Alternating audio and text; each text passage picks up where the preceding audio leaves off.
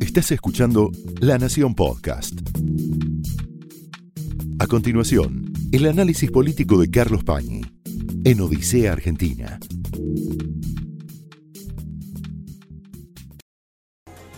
Mirando un gráfico que nos va a permitir entender, a lo largo de toda la información que vamos a recorrer ahora, cuál es el problema central, obviamente en el que está Silvina Batakis, alrededor de ella todo el gobierno, pero más allá de Batakis y del gobierno, el problema en el que se encuentra el país.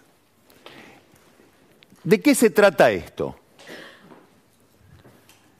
El título es Gobernar es gastar. Es una historia del gasto público desde el año 2004 en adelante. La llegada de Néstor Kirchner hasta hoy. Como porcentaje del producto, recibe un nivel de gasto de 0,2%. Es el Kirchner que negocia con el fondo, que intenta, compite mal, agresivamente, con Lula da Silva para ver quién le ofrecía más superávit fiscal al Fondo Monetario Internacional. Miren lo que es la curva de ascenso del gasto. Acá hay un gran crecimiento. Estamos hablando 2007, 2008, 2009. Esto se llama, el gobierno de Cristina Kirchner, se llama Sergio Massa. Esto es la gran incorporación de beneficiarios a ciegas al ANSES. Ahí empieza el corazón del problema fiscal que tiene la Argentina, de muy difícil resolución, porque es muy difícil políticamente tocar las jubilaciones. A pesar de eso, en su última revisión se conoció el informe hace 2 semanas, antes de la salida de Martín Guzmán, el Fondo Monetario pide una reforma previsional. Estamos yendo acá con esa pretensión. Fíjense cómo sube.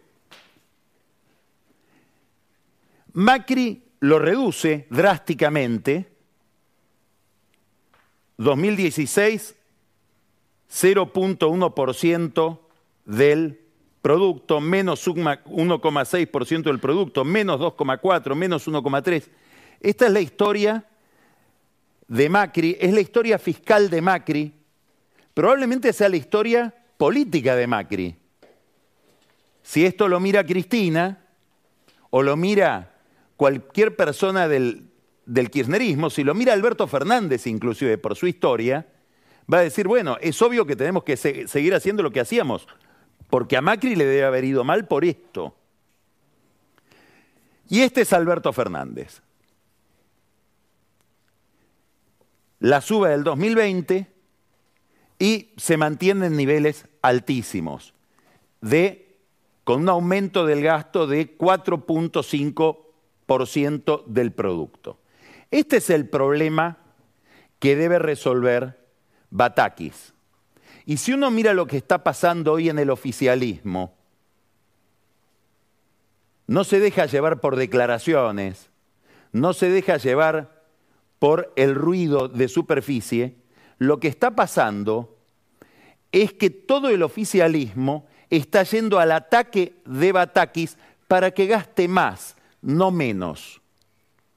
Hay un discurso, inclusive producido, instalado, desde la Casa de Gobierno, que consiste en decir, Batakis tiene un problema, el silencio de Cristina. Es verdad, no sabemos cuándo se va a pronunciar finalmente Cristina Kirchner sobre el ajuste que tiene que hacer Batakis.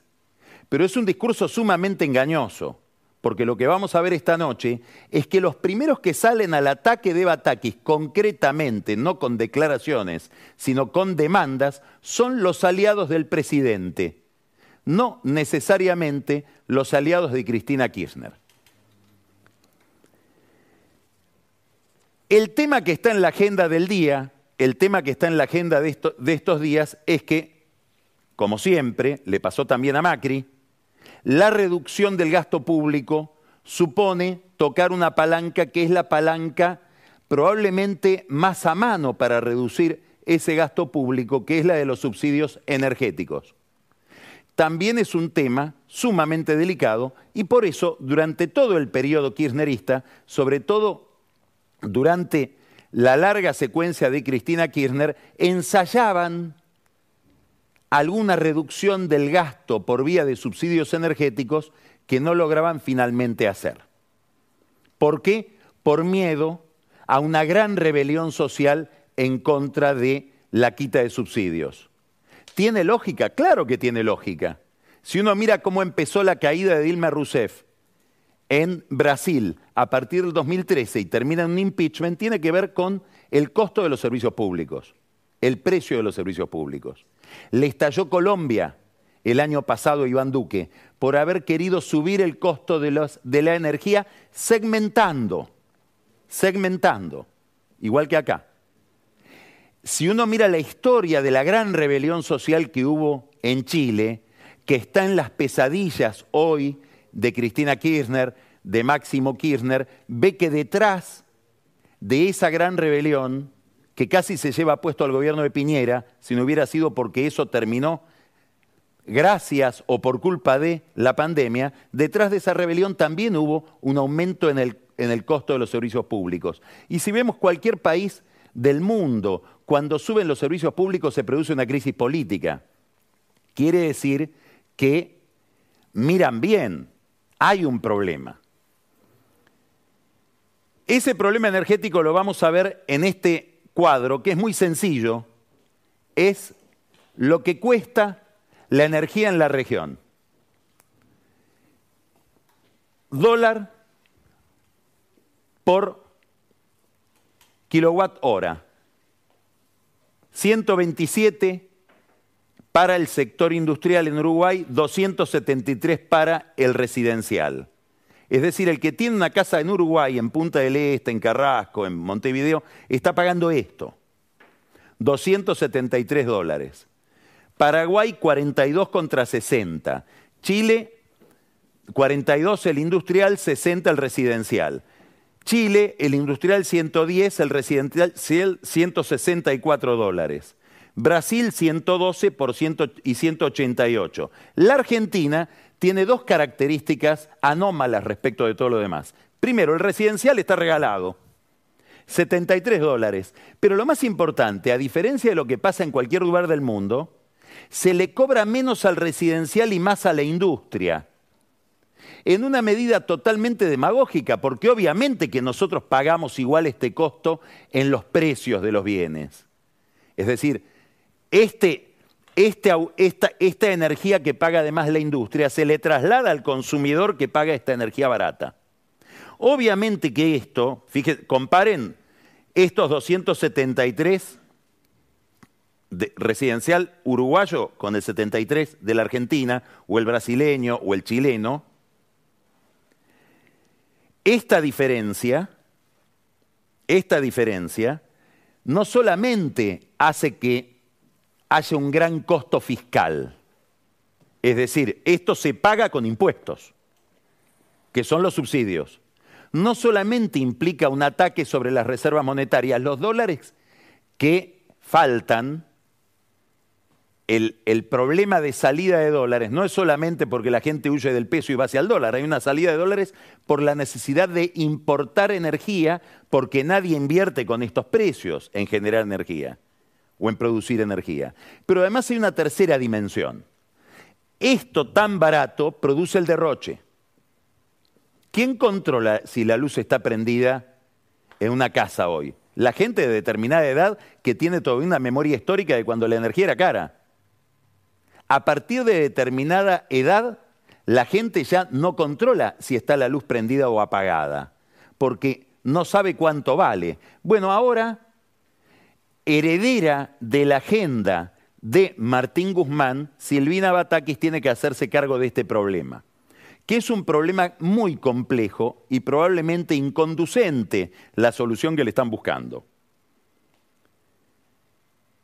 Guzmán se fue con este tema en la mira. Se produjo el informe del fondo del que hablábamos recién y el jueves siguiente Guzmán tuvo una conversación a solas con Alberto Fernández. Lo que trasciende en la Casa de Gobierno de esa conversación es que Guzmán le adelantó a Fernández que él se iba, salvo que echara a la gente de Cristina Kirchner en el área energética y salvo que le permitiera a él poner a un funcionario propio en la mesa de dinero del Banco Central, donde se hacen las operaciones financieras.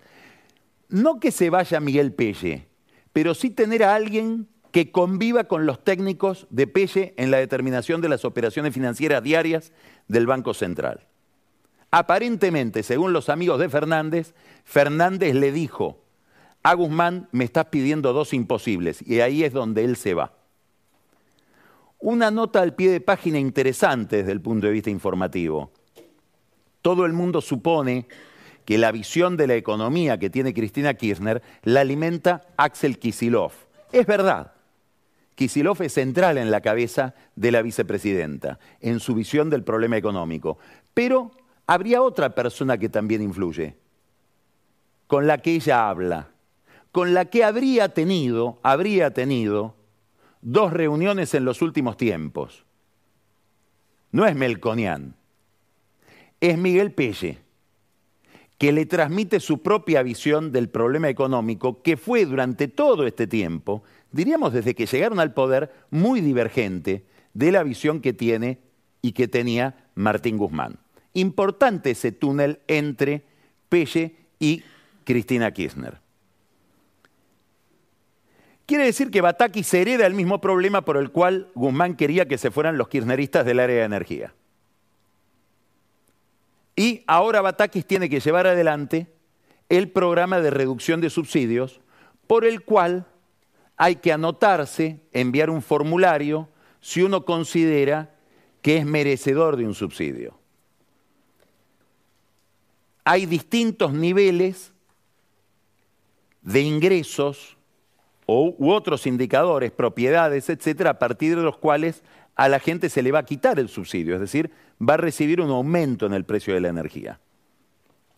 Paulatino. Parte de ese aumento se va a realizar este año, parte el mes que viene. Primer problema de esta segmentación. Político, no económico.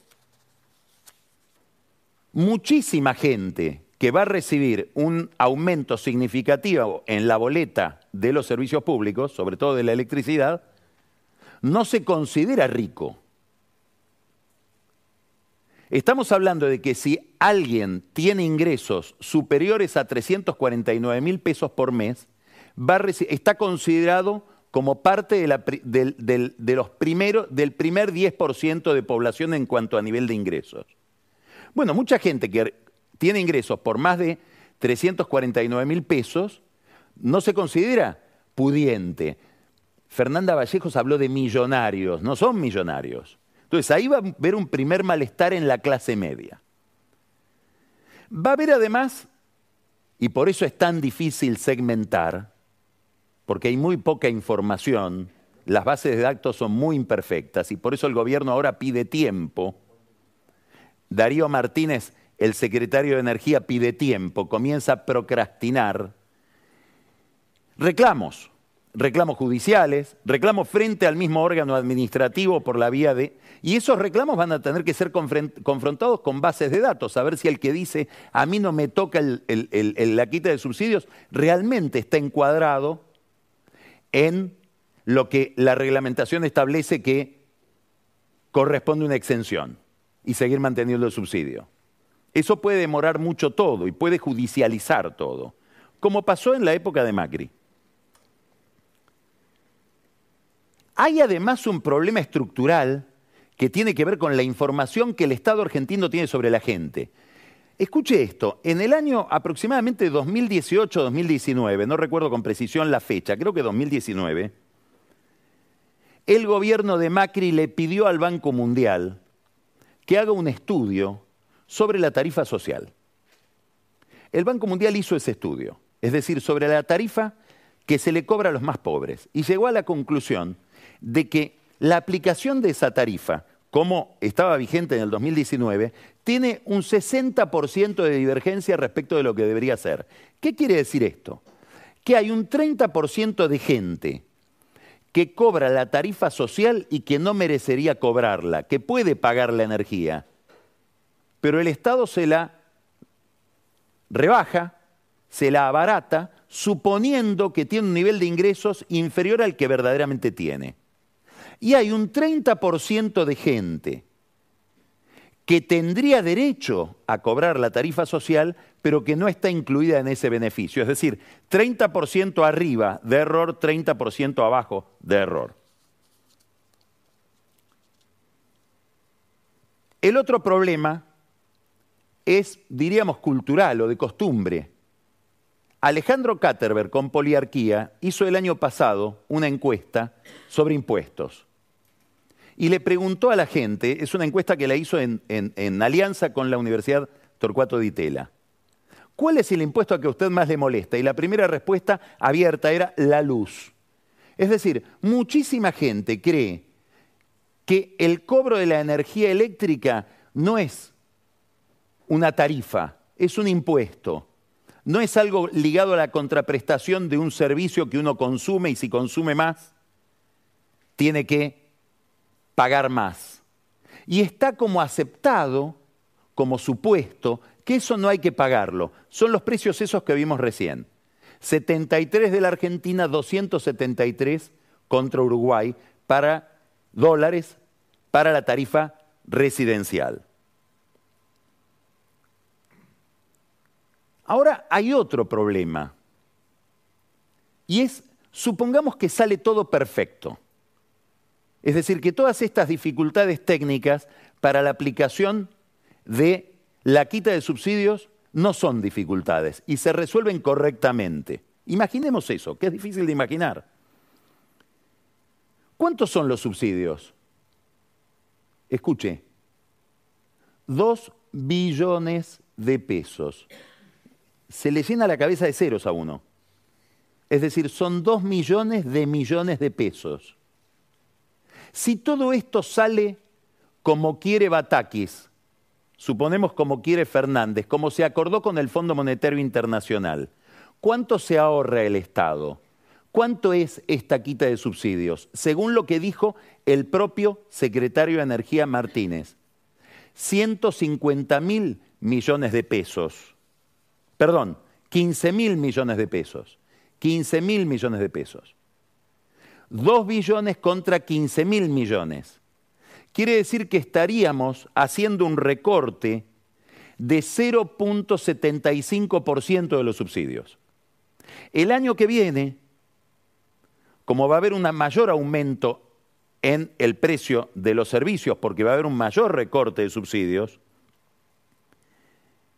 ese recorte va a llevar a que haya un ahorro de 80.000 millones de pesos, año electoral.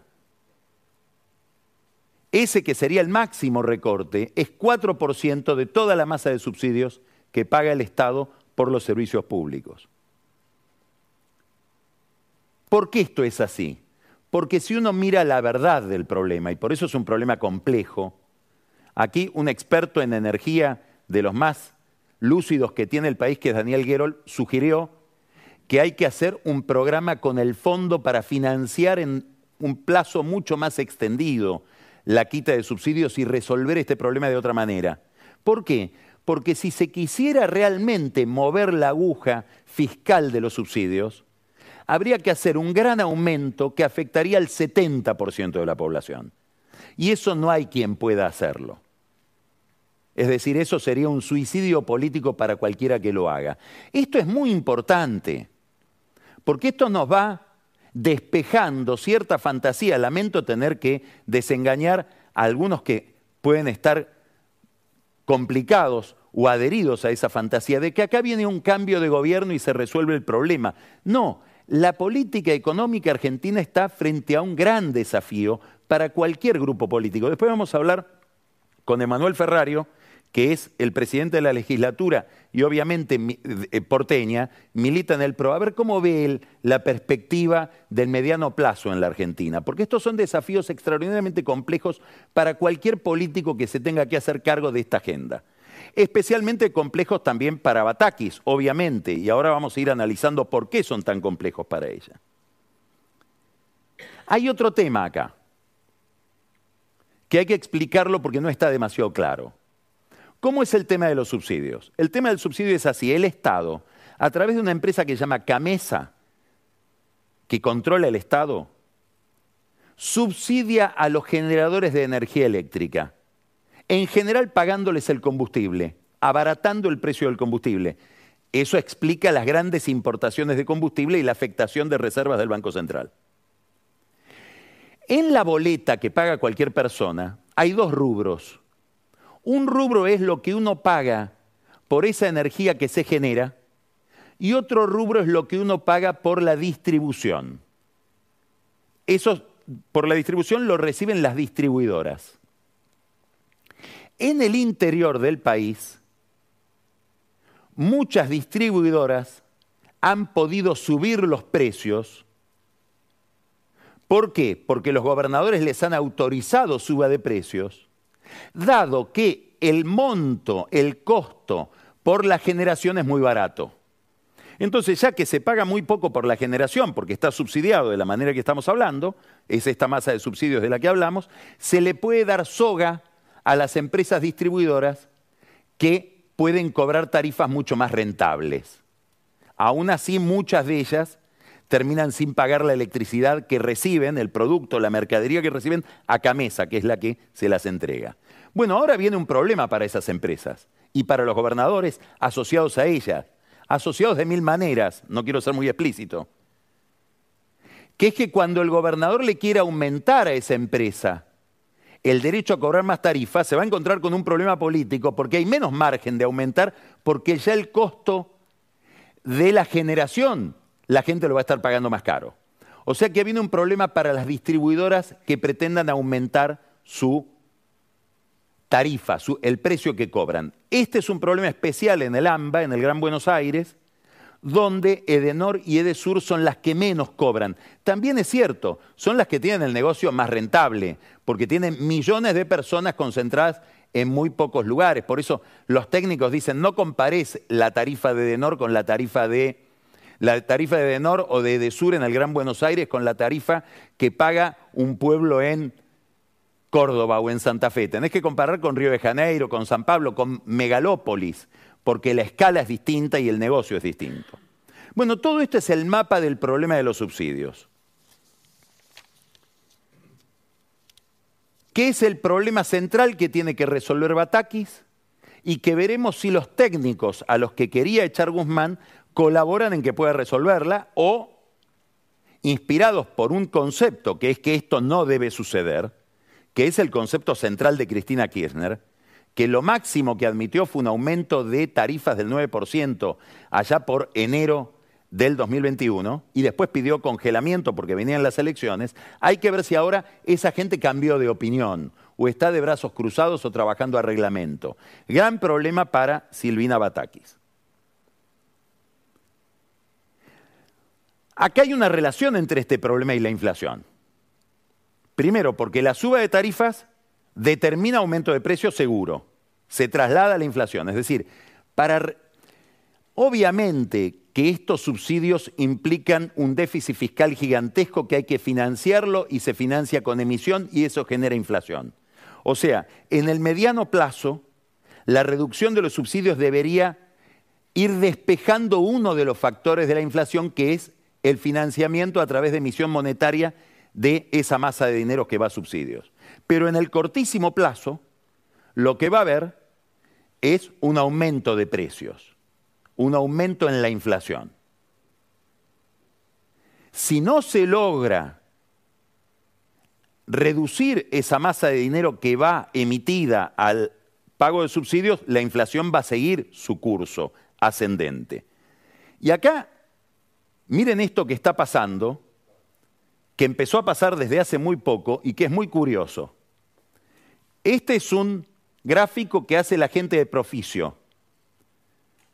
Alejandro Genke, Silvia Triaca. ¿Qué es esta línea? Esta línea de abajo es el UVA. En el año 2016, Federico Sturzenegger estableció una unidad que se llama Unidad de Valor Adquisitivo, que es una unidad para ir indexando distintos tipos de operaciones y que va siguiendo la inflación.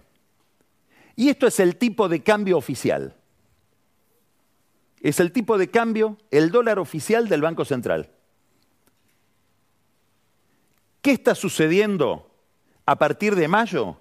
Que la inflación le está ganando al tipo de cambio oficial. Este es un tema central para los que miran la economía y central sobre todo para los que miran la economía desde el sector agropecuario, que reciben como sueldo este tipo de cambio. Es uno de los problemas. Es uno de los problemas, pero quiere decir que la inflación ya empieza a comer lo que ya les está comiendo las retenciones, etc. Ni que hablar si viene el revalúo, donde van a tener que pagar más en impuestos por las propiedades, por las tierras. Es decir, acá el sector agropecuario, que es el más dinámico de la Argentina, está sometido a una especie de triple torniquete. Fiscal por los impuestos, por la inflación que está deteriorando cada vez más los ingresos en dólares oficiales y por el atraso cambiario en general, que lo vamos a ver ahora. Para darle una idea, un productor hoy vende una tonelada de soja, cobra $581, debería cobrar $581, pero lo que recibe son $167 de esos comidos por la inflación. Esto es un gran dato. ¿Por qué? Porque hay que apartar la vista de la Argentina y mirar lo que está pasando en el mundo. Hay una figura en el mercado financiero internacional de primer nivel que se llama Lawrence Fink, Larry Fink. Es un gran actor de la economía internacional porque es el titular del fondo BlackRock, que es el fondo financiero, el fondo de inversión más importante del mundo. Maneja miles de millones de dólares. Él acaba de decir algo muy importante para la escena global, determinante para la Argentina. Dice, los precios que están afectando a la economía global, que están distorsionando el juego y que nos llevan a un problema económico y geopolítico, no son los precios de la energía. La energía va a ceder, de hecho el precio del petróleo cede. El gran problema es el precio de los alimentos. Ahí está verdaderamente afectada la economía internacional por el ataque de Rusia a Ucrania. Bueno, lo que está diciendo Larry Fink es que vamos a una etapa de altos precios en lo que nosotros producimos. Pero claro, este drama de la macroeconomía argentina, que es un drama viejo, agudizado ahora, hace que no podamos jugar en esa escena. Es decir, un productor argentino está muy en desventaja respecto de competidores australianos, neozelandeses, brasileños o de los Estados Unidos, por nombrar países que están en la vanguardia del negocio agropecuario. Es uno de los problemas que está planteando hoy el mundo. Habló otro actor principal de la escena financiera internacional, Jamie Dimon. Es nada menos que el chairman de JP Morgan, que es el banco más importante del mundo. Y dice, hay que agarrarse, porque con la suba de tasas, muy probablemente Estados Unidos y derivado de Estados Unidos el mundo entra en una recesión. O sea que estamos en un mundo muy complicado y estamos entrando a esa tormenta muy débiles por problemas endógenos, por problemas propios. En este contexto se sigue produciendo este problema. ¿Esto qué es? Este es el dólar real es decir, en relación con la inflación, promedio de cada año, es decir, promedio del 75, promedio del 92, promedio del 2002, promedio de este año, a lo que serían pesos de hoy. Obviamente, si vamos al 2002, tenemos un dólar de 3,17, pero hoy sería de 2,59. Bueno, este dólar oficial de hoy, que promedio en el año sería un dólar de 112 pesos, el día en que lo toma está a 130, es un dólar, observe acá, similar casi al peor momento de la convertibilidad. En el peor momento de la convertibilidad teníamos un dólar de, digamos, 100 pesos, antes de que salte todo, antes de la gran devaluación de Duhalde. Hoy tenemos un dólar de 112 pesos, es decir, un enorme atraso cambiario. Y un blue, que es esta línea, que se dispara. ¿Cuándo se dispara el blue de esa manera? Cuando hay pánico. Esto es miedo, esto es incertidumbre. ¿Con qué lo frenan? Bueno, la tasa de interés tendría que ser exorbitante para parar ese movimiento de gente que sale a buscar dólares como sea. Este es un problema enorme, ¿por qué? Porque esta diferencia, esta brecha, se suma a la otra brecha. Ya vimos una brecha entre inflación y dólar que recibe el campo. Ahora tenemos la brecha entre lo que vale el dólar blue o el dólar libre, el contado con liquidación, cualquier otro dólar y el dólar del Banco Central. Y esto ya lo hablamos muchas veces. Esto hace que el que tiene granos los retiene y el que tiene que importar cosas importa antes porque supone que esto en algún momento se va a aparecer, es decir, que va a haber una devaluación. Esto lo veía también Guzmán. Es más, en el año 2020, Guzmán propuso, y le rechazaron, hacer un desdoblamiento cambiario y que buena parte de las operaciones financieras vayan por un dólar libre, lo que implica que va a haber demanda de dólares en un mercado libre y oferta de dólares. Y eso podría hacer bajar el precio del dólar paralelo. Se lo rechazaron. Si hay algo que teme este gobierno y que teme el kirchnerismo por estructura mental, por concepción general de la vida pública, de la sociedad, es que algo tan importante como el dólar estratégico sea determinado en su precio por la libertad de la gente. Es el miedo a la libertad. Todo lo demás deriva de ahí.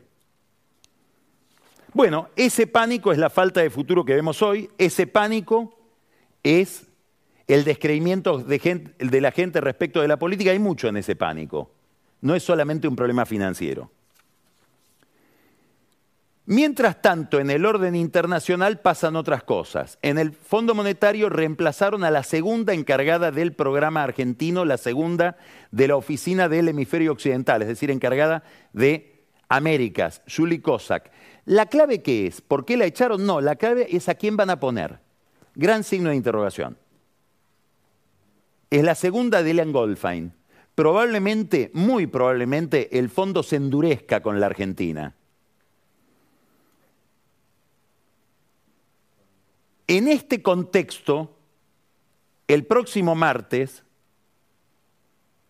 Alberto Fernández, probablemente para envidia, rechinar de dientes, de Cristina Kirchner, entre al Salón Oval de la Casa Blanca y se encuentre con Biden para pedirle centralmente ayuda en el fondo y que los organismos de crédito oficiales de los Estados Unidos, es un pedido audaz, financien empresas argentinas, pero sobre todo empresas americanas para producir más en vaca muerta. Ahí se va a encontrar seguramente con una agenda geopolítica.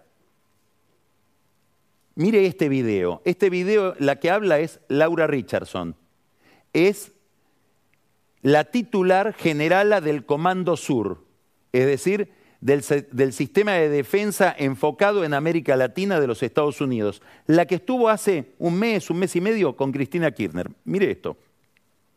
This region is so rich in resources, rare earth minerals, lithium, the lithium triangle is in this region. Over the last 5 years, 2017 to 2021, investment over 50 billion. I think it might be even closer to 100 billion of Chinese investment in this region.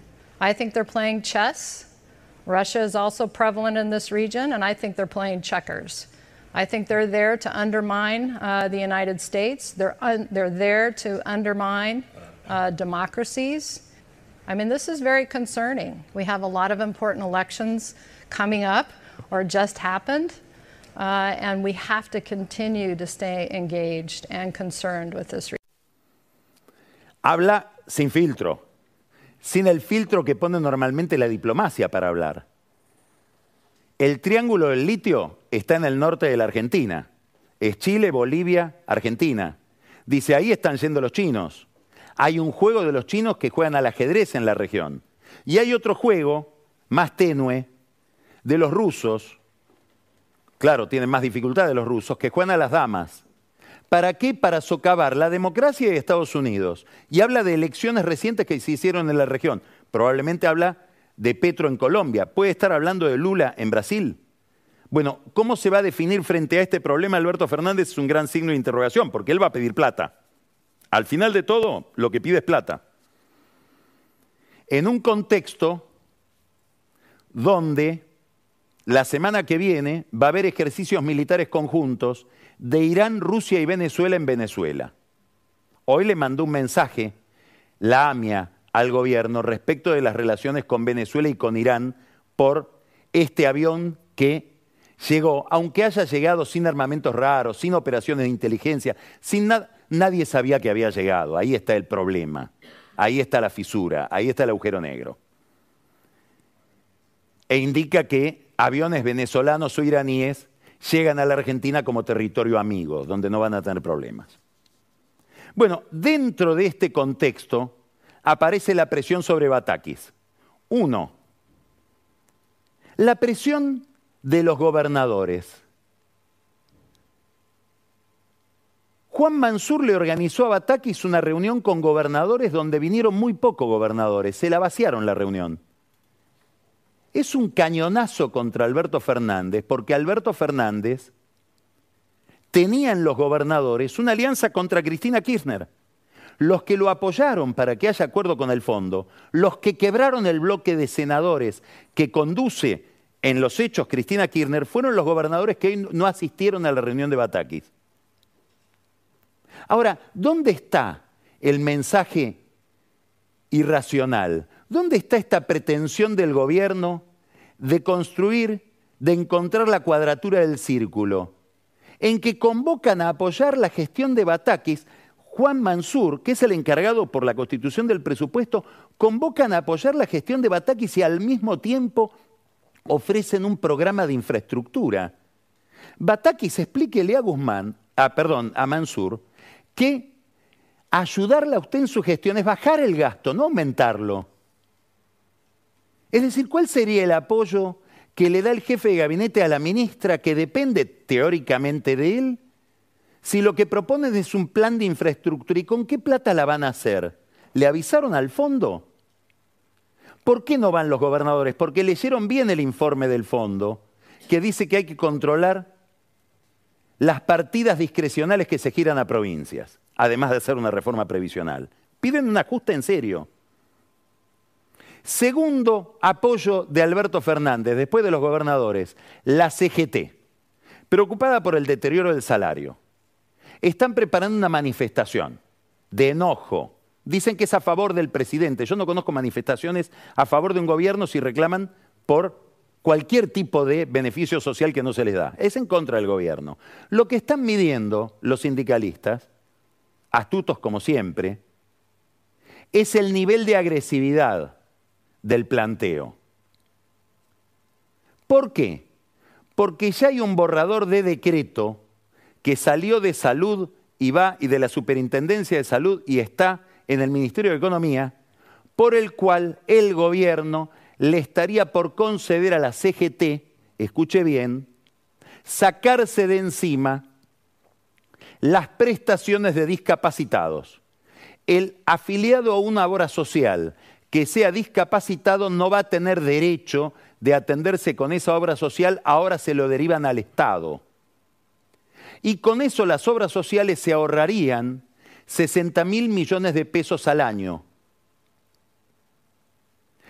Claro, va a haber una rebaja entonces del aporte de los afiliados a la obra social porque va a haber menos prestaciones. No, sigue siendo igual de caro. Usted va a tener que seguir pagando lo que le paga al gremio, a la obra social, por las prestaciones que le brindan, pero ya no van a tener el compromiso de tener que atender a los discapacitados que se convierten en afiliados de segunda clase de las obras sociales. ¿Esto qué quiere decir? Que Batakis, a quien todos apoyan seguramente, va a tener 60.000 millones más de gasto. Ya es el plan de infraestructura para los gobernadores y este pacto negro con Alberto Fernández de la CGT, que supone un ahorro para las obras sociales y un sobrecargo de gasto para el Estado de 60.000 millones de pesos. Probablemente sea esta la lapicera que le piden que use a Fernández para firmar estos decretos. Por otro lado está el sindicalismo más ligado a Cristina Kirchner, que obviamente no quiere ajuste, porque son empleados públicos, ATE, son docentes, CETERA, SUTEBA, etc. Ahí hay otra presión por más gasto, no por menos gasto. El otro sostén del presidente, gobernadores, CGT, los movimientos sociales, que le piden un salario universal.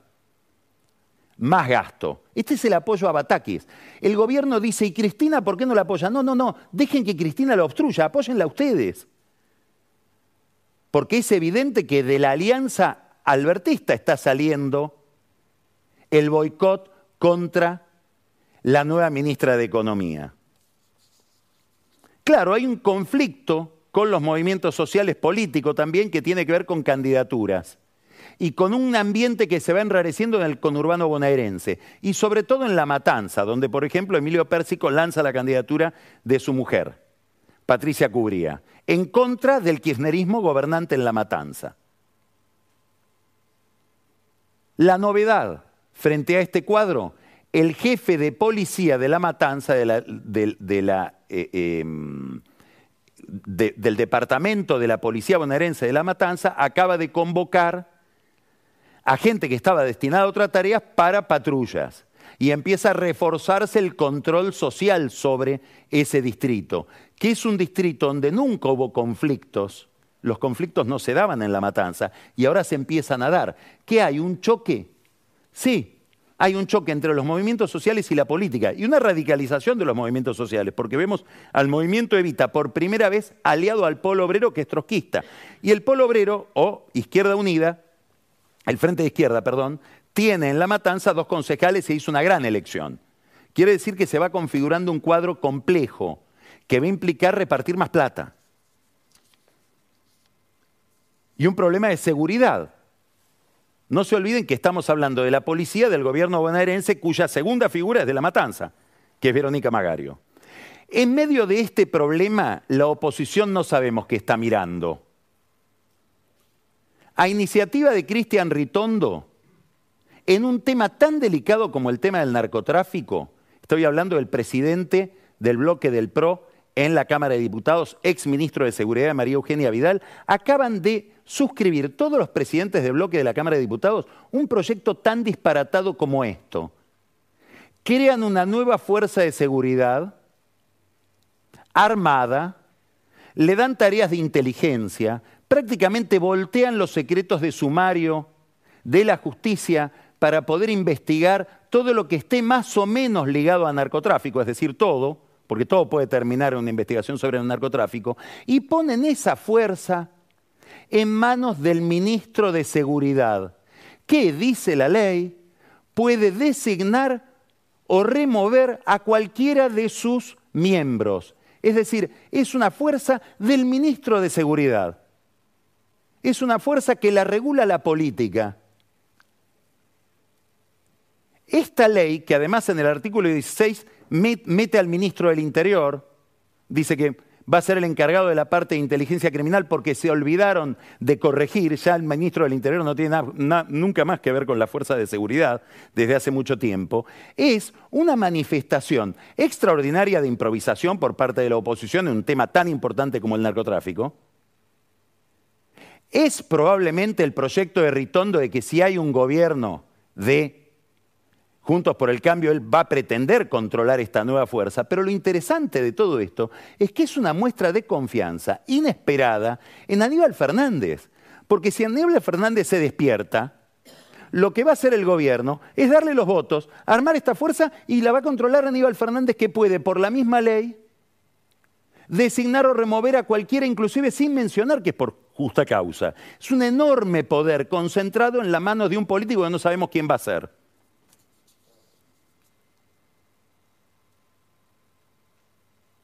Cristina hoy habló de la Corte. Tres cosas para decir de eso. Y vamos a el diálogo con Emanuel Ferrario. Primero, destruyó a la Corte de 4 miembros y elogió a la de 5 miembros. Dice que hay una decadencia entre una y otra. Habría que pedirle a Cristina Kirchner que vuelva a su cuenta de Twitter, la misma a través de la cual se expresó hoy, más o menos para el 20 de junio del año 2013, para ver las cosas que decía de aquella corte prestigiosa que presidía Lorenzetti cuando le declararon la inconstitucionalidad de la famosa democratización de la justicia. No había mucha diferencia entre aquella corte y esta. Para Cristina estoy hablando. Y si uno se remonta en el pasado, va a encontrar muchísimas declaraciones muy peyorativas de la vicepresidenta, entonces presidenta, respecto de la Corte Suprema, que inclusive con la presencia de Zaffaroni ella denostaba. Primer incoherencia. Segundo dato, se queja de que la Corte rechazó un recurso extraordinario para que el gobierno pudiera convalidar el decreto 690, que es el decreto por el cual Alberto Fernández convierte en tarifa el precio de Internet, el precio de la telefonía celular, de todas las telecomunicaciones. Está bien, es una posición de Cristina coherente con todo lo que ha predicado todo este tiempo respecto del sector telecomunicaciones. ¿Dónde está la curiosidad? Que el subsecretario del área, que se llama Mateo Gómez Ortega, acaba de decir públicamente que es un disparate ese decreto. Gómez Ortega depende de Manzur, depende del segundo de Manzur, Jorge Neme. Y le dice al sector afectado por ese decreto que hay que desjudicializar todo eso y volver para atrás con ese decreto. ¿Por qué? Porque hay costos en dólares, ya no funciona el sistema de telecomunicaciones con tarifas reguladas de esa manera. Y tiene razón, el mercado funciona así. Lo que habría que avisarle a Cristina Kirchner que hay un cortocircuito, otra cuadratura del círculo.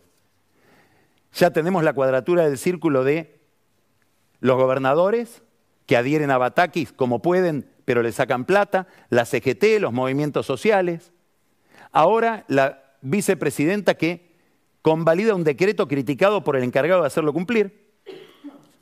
Y la otra curiosidad es que pide un acuerdo.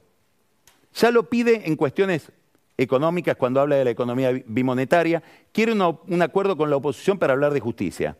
En el mismo discurso, donde enciende, prende fuego a Mauricio Macri, a los ministros de la Corte designados por Mauricio Macri, a toda la oposición, no se entiende bien si ella quiere realmente un acuerdo o es un juego retórico donde apenas pronuncia la palabra acuerdo la dinamita con una crítica a la oposición. Más allá de eso, daría la impresión de que está pidiendo un acuerdo con la oposición. No hay nadie que se lo lleve, no hay ningún kirchnerista que le diga acá está el producto que vos pedís, no hay nadie que esté negociando con la oposición. Un poco por este juego, pide dulce de leche pero le tienen miedo y nadie se anima a llevarle dulce de leche. A ella que le gusta el té de dulce de leche, nadie se anima a llevárselo porque tienen miedo de equivocarse de marca. Esto fue el análisis político de Carlos Pañi en Odisea Argentina, un podcast exclusivo de La Nación. Escucha todos los programas de La Nación Podcast en www.lanacion.com.ar. Suscríbete para no perderte ningún episodio. Estamos en Spotify, Apple Podcast, Google Podcast y en tu reproductor de podcast favorito. Seguí escuchando La Nación Podcast.